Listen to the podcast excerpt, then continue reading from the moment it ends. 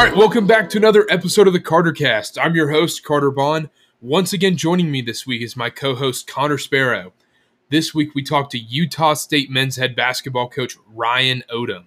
We asked him why he took the Utah State job, his expectations for this upcoming season, and of course, we talk about when his UMBC Golden Retrievers team shocked the world by beating the number one seed Virginia Cavaliers in the NCAA tournament, and more. But before we get into our interview with Coach Odom, we are brought to you by PodTalk. PodTalk is the best way to listen to podcasts. It has the best interface compared to every other podcast listening app out there. I use PodTalk myself. Go join group discussions on your favorite podcast like this one. Go download PodTalk in the App Store today. Now our interview with Coach Odom. All right, we now welcome on Ryan Odom. He is entering his first season as the men's head basketball coach for the Utah State Aggies. Coach, how you doing? Doing well. I appreciate you guys having me on. Yeah, of course. So, Connor? Yeah, so thanks for coming on. And the first question, get right into it. So what got you into coaching, and how did you end up where you are now at Utah State?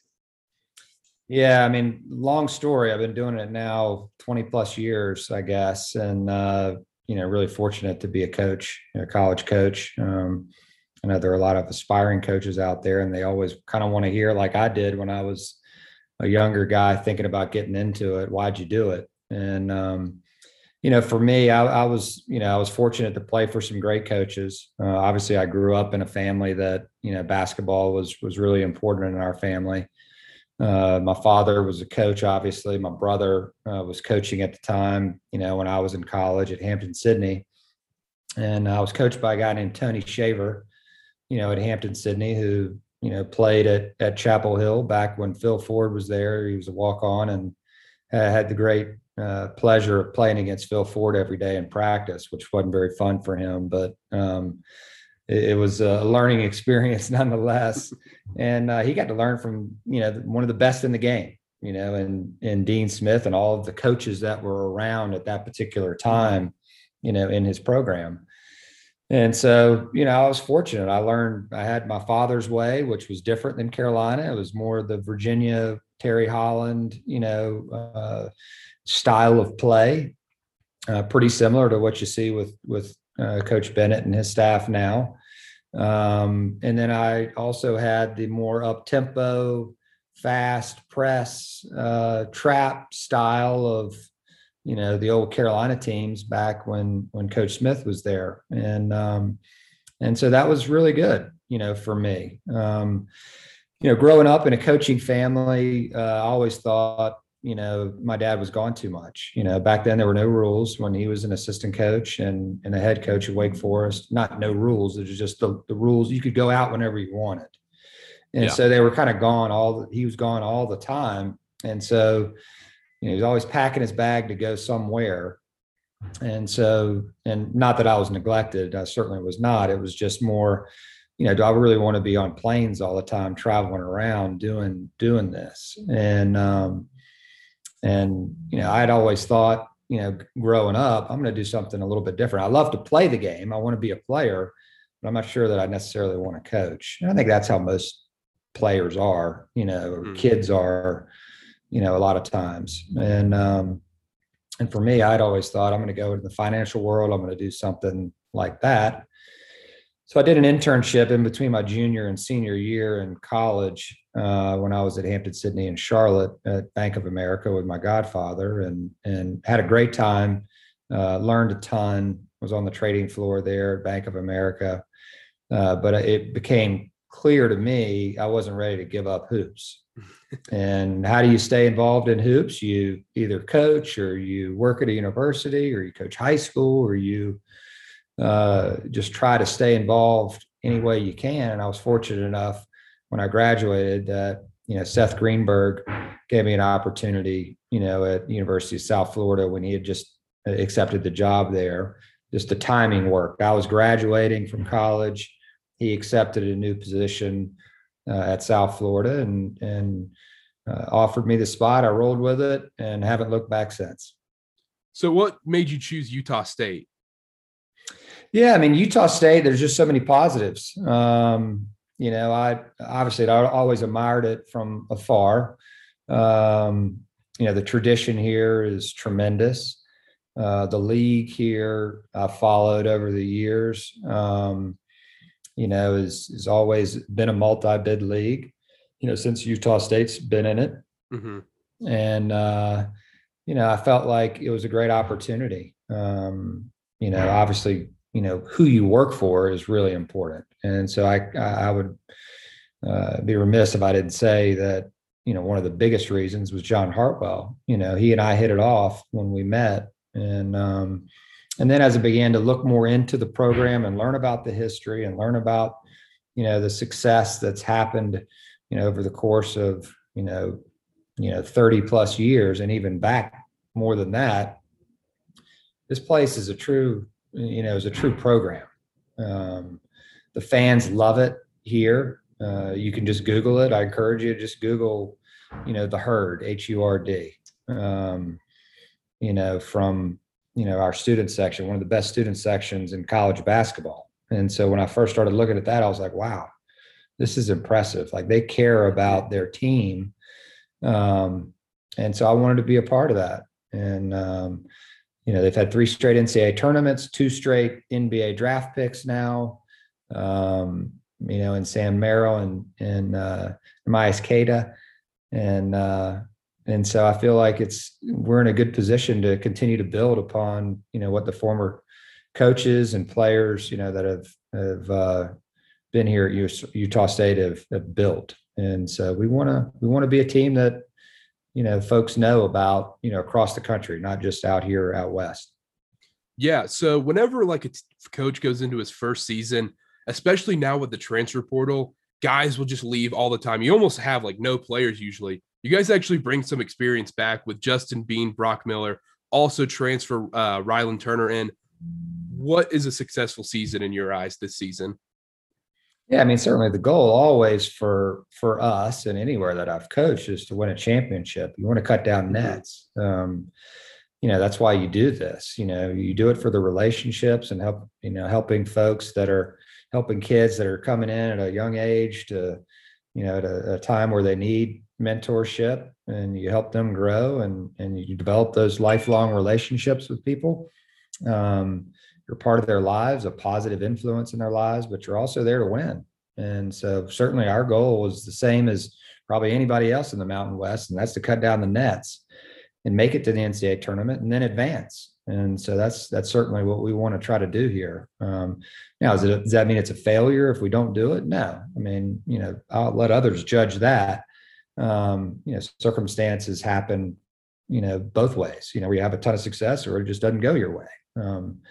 But, you know, how you go about it and the process in which you go about it is really important. We try to focus on that here at Utah State. So back in 2017, you were awarded the Joe B. Hall Award, which for those who don't know, is presented annually to the top first-year coach in Division One. I was just wondering, what did that award mean to you? And was that kind of a moment like, oh, like I'm about to take off, like here we go on to bigger and better things? Or can you just kind of describe that for me?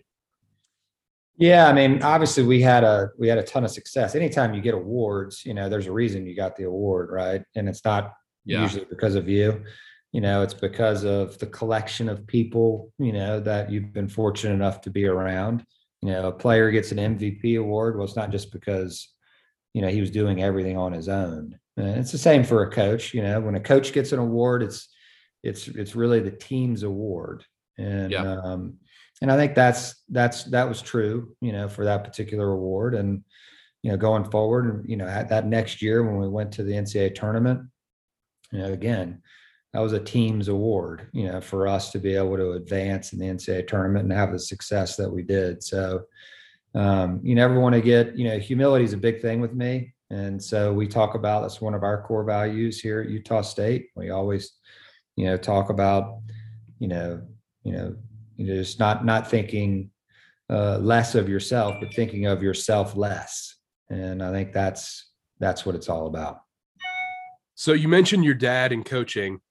What's the biggest lesson you learned from your dad getting into coaching? Yeah, I mean, there's so many. It's hard to actually, you know, pick one. But, I think one of the biggest things he taught me as a young coach, I was all into recruiting.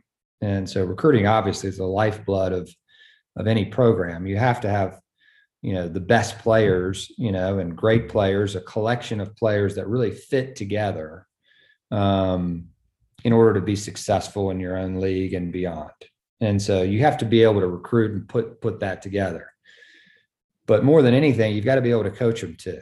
And putting the pieces together and learning the game was what he, because we'd go home at Christmas and he'd have his team at Wake and I'd be at South Florida or wherever. My brother was Alabama or Missouri or wherever he was at the time. We'd all come together at Christmas and I would start talking about players and recruits and this and that. And he would want to hear about the coaching part of it, and the team, yeah, what was going on and how, the strategy. Like that's where it's all at. And, the recruiting is a piece of it. It's a part of it. It's a vital part of it, but it's not the end all be all. You've got to put the pieces together. You've got to coach these guys. You've got to coach them up, make them believe not only in themselves, but in their teammates, and show them a way and things that they didn't even know were possible.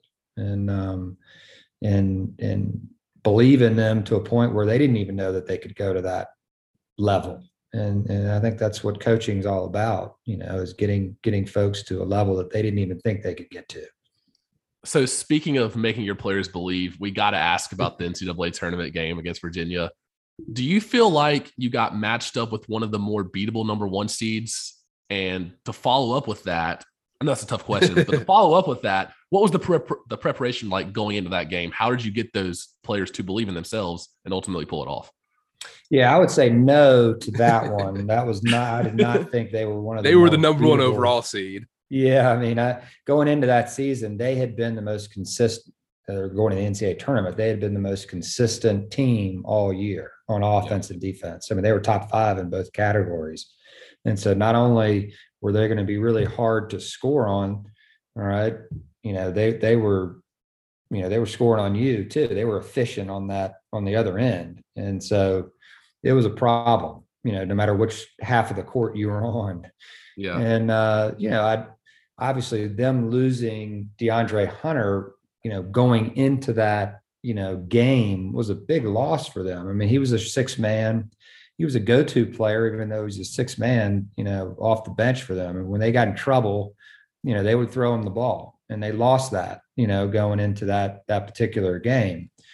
Now, having said that, I would have never doubted my guys, the guys that I was fortunate enough to coach, that particular year, because I'd seen them, all season, overcome obstacles, losing by 40 at Albany and then coming back the next game and being ready. Obviously the culmination of winning a championship and seeing how hard they had worked and all the time that they had put in and the things that they had gone through, the peaks and valleys, to lead them to that win at Vermont. That was a huge thing for us to win on their home court. They had the year before, my first year at UMBC, they were undefeated. Yeah. In the conference, didn't lose a game the entire year. And we were close, in 2 of the games, but we didn't face them in the conference tournament. But, they were by far the best team. And they had pretty much everybody back, that next year. And so they were the overwhelming favorite, to win it, and one of the best coached teams around. And, for our guys to overcome that and win that the way that we did, it set us up for the Virginia game. Those 2 teams are very similar, the way that they defend and the way that they play offense. They're both well coached. And so the preparation leading up to Virginia, we were helped by, we just had to play Vermont, and we had a week, in our conference, you had to wait a week to play that final game. And so we had a week of preparation for Vermont, and then we had another week of preparation for Virginia, and the 2 teams were similar. And so we knew what was ahead of us. We were going to have to play an amazing game to even stay in the game. And obviously, the rest. The rest is kind of history and will be there forever. But, it's certainly a memory, a defining moment. you know, for all of us that were involved in it. How quickly did you realize something special was happening that night? You know, I mean, I think just being there, I knew it was special regardless of the result. Because we all, you know, I think one of the things that I told the team before that game, you know, was that we all, everybody that was sitting in our locker room, and that was players, coaches, trainers, anybody that was in that locker room at UMBC that particular night had had their own path to get there. And they had all been overlooked. They had all been, you know, said, you can't do this. You're not tall enough. All right. You're just an assistant coach. You know, you had to transfer twice. You know, there was, everybody had their own story. And so, you know, I think we felt like, you know, that particular night that we were going to give it our best. We were here for a reason. And so why not go out there and give it our best and see what happens? And I think that's what you saw. I mean, when did I know something special was happening? It was, you know, when we went on that run in the second half, you know, to break it open. I thought we played, while the first half was very ugly, you know, for most people to probably watch, you know, the drama was there because the score was tight. Both teams are playing. You really go back and look at it, the defense was pretty strong, you know, on both sides of the ball. So obviously the 16th seed beating a 1 seed is unprecedented. How long do you think it'll be before we see that again? Yeah, I mean, who knows? I mean, you know, you see some close ones. I mean, it almost happened the next year, you know, again. I mean, Gardner-Webb was up big. And, you know, obviously the Wahoos figured it out and took it to them. But, you know, it's it does give others hope. And so, you know, I think if you're a number 1 seed, you're always going to be thinking about it. You know, you don't want to be that. Certainly the coaches will be thinking about it. Yes, in the back. The players might not be. Do you feel slightly responsible for Virginia's national title the next year? Do you feel like you should be fighting for that? I don't feel responsible for it. I mean, I think it's just, you know, they, you know, I think that, you know, we're all on our own journey, right? And so, you know, we all have peaks and valleys, and how you respond to those peaks and valleys. Ours was at a different time than Virginia's, right? And so how you respond to those valleys, you know, is everything. And, you know, and how you handle those peaks too. You know, that's what humility really is, right? You know, it's how you handle both. You know, if you win these big games and all of a sudden you get a big head, and you know what's right around the corner, you're going to get knocked down, right? And so you don't ever want it to be because of that, because you think you're too good. And then you also don't want to think like you can't do it either because you just got beat. You know, Albany beat us by 40. Well, we had to flush that one down the toilet and just say, hey, that was the circumstances. They did really well. We weren't ourselves. Let's move on to the next one. And how you handle those in sports and in life, you know, determines the next, what's going to happen next. And, you know, our feeling always was, it's not a matter of if, it's a matter of when. We know they're coming. You know, that's what passion is. It brings you back. Passion is suffering, and you're going to have to go through these really tough times in order to achieve, if you really stay with it, what you want. And so that's kind of how we operate. Connor, anything else? That's about all I had to ask you. Thank you for that. That was really some great stories and some great advice. Really appreciate that. Yeah thanks absolutely. Again for coming on. Connor and I need to get down to a game at the Spectrum this year. Yeah, you should do it. Yeah, come on down. I'll come see one. Yeah, I'll fly to North Carolina. But yeah, Coach, it's a direct flight anywhere. Yeah, there you go. Right here. All right, Coach. Thanks again for coming on. All the best to the Aggies this year, and thanks again. Good luck. Absolutely. Thank you, guys. Take care.